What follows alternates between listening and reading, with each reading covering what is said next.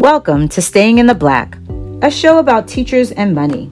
I'm Miss Black, a New York City educator, single mom, and personal finance translator. Join me as I build my runway to retirement. Each week, we'll share actionable steps, resources, and inspiration that educators can use to maximize their benefits and improve their personal finances. Staying in the black means having more assets than liabilities, and being able to pay off your debt without any problems. Stop living paycheck to paycheck and build a joyful life. Thank you for joining me. Hi, and welcome to another episode of Staying in the Black. So, we've been working on just getting an overview of our financial picture in episode 33, we spoke about figuring out your net worth. In episode 34, we discussed how to create your financial plan or your DIY financial plan. And this episode is saying, okay, now I know my net worth. I've written out my financial plan. How do I set a goal? Like, what do I work on first? Why am I working on this? And so, as I said in last week's episode, there is no right or wrong in personal finance. It really is what's right for you and your situation with your family. And so, once you set out your plan, you may have to decide what do I need to work on first. And so, there are six steps for setting a financial goal, and we're going to go through them. So, the first one is after reviewing your net worth and your financial plan, what matters to you the most? Is it getting out of debt? Is it funding your emergency fund? Is it saving for your house? Is it paying off your student loans? Paying off your car? All these different things. Is it saving for your child's college education? Or in some cases, it, is it supporting a parent? You know, many of us are in that sandwich generation where we are taking care of our kids and supporting our parents. So only you know what matters most to you or what is most pressing for you at this time.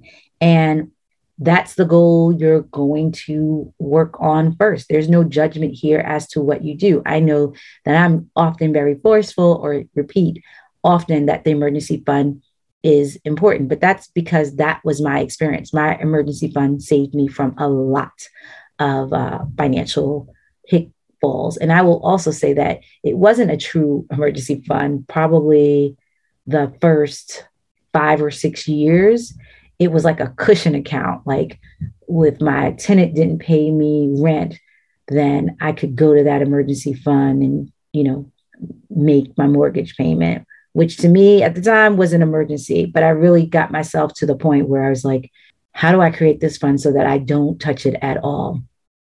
But I digress. So, whatever the goal is, and whatever is most important to you, that should be like one of your goals. You also need to look at how long will it take me to reach this goal? Right? Is it a short term, a mid, or a long term goal? And so let's talk about short term goals. Short term goals can be achieved in one to 12 months. Most of us can wait or work on one to 12 months and we feel like, oh, if we can do it in that 12 months, we've achieved something, life is good and life is great. So, short term goals could be paying off specific debt, like you may have multiple debts and you may say, I want to pay off my Visa card and I want to pay it off within the year. You may still have a MasterCard and American Express and some other consumer debt, but you may choose to focus on just one and then you might have a vacation you want to take. And banks often help you with that because you could join something like the vacation fund with your bank and you're just contributing to it automatically. And within the year, you'll have enough money to go on your vacation. It could be, you know, purchasing something like a laptop or a major appliance like a refrigerator or washer dryer or something like that. All those goals can be achieved within a year. So those are short term goals. Now, if we get to midterm goals, they take more than 12 months. So they, you know, they're anywhere from like, you know, 13 months to five years. And those are things like card, loan debt, overall debt reduction. So if you want to balance, say, like, here's all of my debt together. And that's what you see people who are in finance doing, they'll say, like, I eliminated $300,000 worth of debt in two years or three years. Very few people say that they've done it in a year. So that's where you get into the midterm debt. It could be like getting an advanced degree or any degree. You know, most degrees, you know, associate's degree is going to take you two years, bachelor's, four years, master's degrees, mostly like you know, a year to 18 months. So you have various midterm goals that it'll take you time and it'll take you time to pay for them depending on what the ticket price is for those items. And then you have long term goals. So those are five year plus goals. So whether that be saving up to buy a house may take, depending on your salary, may take you five years. Paying off your house, I mean, the average mortgage is 30 years, definitely more than five years. You um, may be saving for your child's education. So, that, you know, if you're fortunate, you start that really young, but you're going to take 18 years to save up for that. And then the big one, retirement. It takes a long time to put away enough money to be able to retire. So when you're thinking about your goals and you're reviewing your financial plan, you need to say, hmm, is this a short term, a midterm, or a long term goal? And that is going to help you actually set the goal. So, first, you determine what matters most to you. Then you evaluate how long it'll take you to reach the goal. And now it's time to set the goal. And so, honestly, I, with financial matters, SMART goals are probably the clearest way to do that. And so, what is a SMART goal? A SMART goal stands for S, specific, M, measurable, A, attainable, R, relevant, and T, time bound. So, you have to be really specific about what you want. You have to be able to measure it. And it has to be something that you truly believe you can attain. It has to be relevant to what you're doing. And that goes back to the first question what matters most to you? Like, it's your why. Why do you want to do this? And then the time bound piece to say, okay, I'm not just going to lollygag with this goal. I am going to set a deadline for myself to meet it and we're most likely to meet those. Again may not work for you know you might not like it to do it with your students but it definitely works in the financial realm. And so when you are looking at your goal saying i want to save for a down payment on a house okay how much do you need to save? How much time are you giving yourself before you have it? Versus i will put $300 a month in a high yield savings account every month for the next three years or four years to make a down payment on a house that costs X number of dollars, whatever that is. Because, I mean, if you're putting 20% down versus 3%, that's up to you. And that's why personal finance is, fine, is uh, personal. But having the number that you want to reach and then dividing and then knowing how much you need to save per month to do that will help you really attain that goal.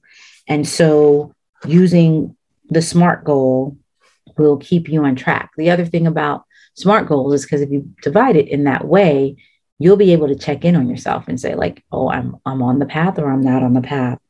And so then you set that goal. Now you have to create a budget to support the goal.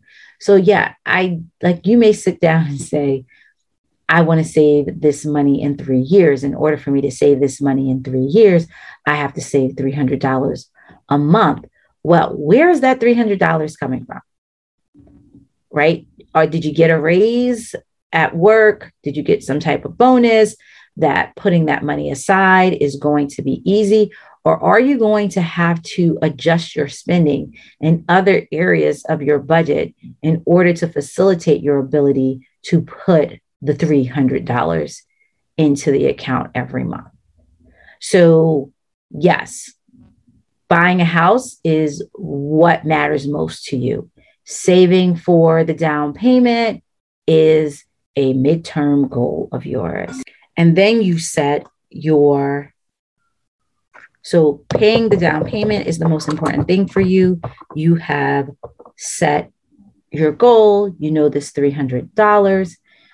Now, when adjusting your spending, you know, you look at that budget and you're like, okay, I'm going to spend less money on um, shoes, buying lunch, getting my hair done, my nails done.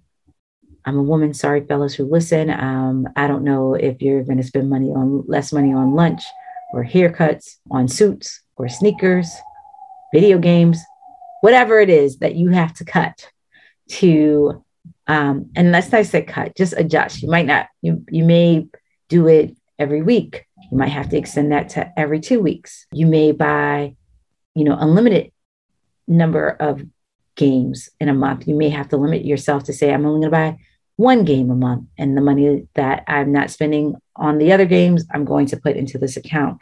But once you set the goal, make sure that your budget supports you reaching the goal and then put that money in a separate account.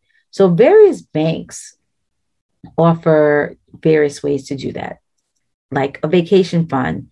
The bank sets up that account for you. It's not another fee. You don't have to do anything. The money just goes in there automatically. Fine. Other banks, uh, I think I have a, a capital, and I mentioned these places not to say get them because I don't get any money from it, but it's what I use. So, Capital um, One 360 allows me to have different accounts and just name them different things. And then I can put money in them that way. So, depending on your bank of choice, they may offer it. If they don't offer it, you might want to look for another account. And I always say a high yield savings account. I understand that anybody, you know, the interest rates right now are really low, but choosing a high yield savings account, hopefully when interest rates go back up, you'll be earning more money on it. And the money is liquid for many of your sh- should be liquid for your short and your midterm goals. Um, so that when it's time for you to utilize the money, you don't have to sell not anything and like, oh, the market is down and now, you know, I thought I was going to have this much money and now it's here, or I am I put it in um, a business and I can't get it out until this time, or I put it in a home, whatever it is, you know, with someone else. So really think about like what the likelihood of you being able to get that money out when you need it. And then, so once you have the budget set up, you have the separate account, you can monitor it. And how you monitor it is like you go back to the SMART goal. And because it's measurable, you'll be able to say, Have I gotten where I want to go. And if I haven't, let's look back at my statements and see what I need to adjust to make that happen. How am I successful? And if you're successful, pat yourself on the back and do something special on yourself that may not cost special for yourself that may not cost money. Um, you might have that extra cookie or something or bake yourself something. Um, but if you have, if you're not on track, you may want to say like why aren't i on track and i would say generally two places to look are the budget and does it matter most to you? Because it may matter most to you when you initially set the goal, but then something happens and your and your focus shifts to somewhere else. So find out your net worth, create your financial plan, and then use these six steps to set your financial goals. Number one, what matters most to you? Number two, how long will it take you to reach the goal? Number three, apply the SMART goal strategy. Remember, that's specific, measurable, attainable, relevant, and time bound. Number four, create a budget that supports the goal. Five, put the money in a separate account. And six, monitor your progress towards the goal. And remember also to tag your goals. Are they short term, one to 12 months, mid term goals, 12 months to five years, or one year to five years, or long term goals, more than five years? So once you set all of those parameters up, you will be able to successfully meet your financial goals. So, again, what is the highest leverage step in order to set the goal? Really is looking at your financial plan, identifying what matters to you most, and then drafting the SMART goal. So I know it's like what's the highest leverage, but once you sit down and draft the SMART goal, you to your goal, but you can't do that without knowing where you are. You will more likely be successful in not only setting your goal, but achieving it. So, thank you again for listening to an episode of Staying in the Black. I hope that these three episodes really set you on the right track.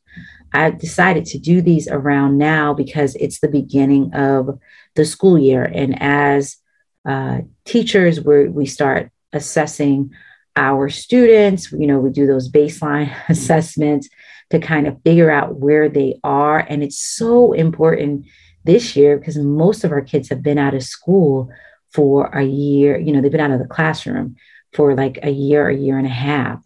And so, really, you know, doing a strong assessment on them, which is looking at your net worth is your is your baseline, right? Just understanding where your money is. That's your baseline. And then coming up with a plan, just like you do with your students. You know what reading level they're on, what math level they're on, and then you come up with a plan how to get them to where they need to be by the end of this school year. And so, because this is your personal financial plan, it may not be the end of the school year, but you have an ultimate goal, whether it's retirement, whatever it is, you know what your ultimate goal is. And your financial plan and setting these goals will help you get there. So, thanks again for listening to another episode of Staying in the Black. I look forward to speaking to you next week. Have a great day. Thank you for joining us this week at Staying in the Black. Subscribe to make sure you never miss a show and visit our website at stayingintheblk.com. You can also follow us on Instagram and Twitter at Staying in the BLK. If you like the show, please tell a friend and leave a review in iTunes so that we can continue to bring you amazing episodes. Thank you for listening. See you next week, When.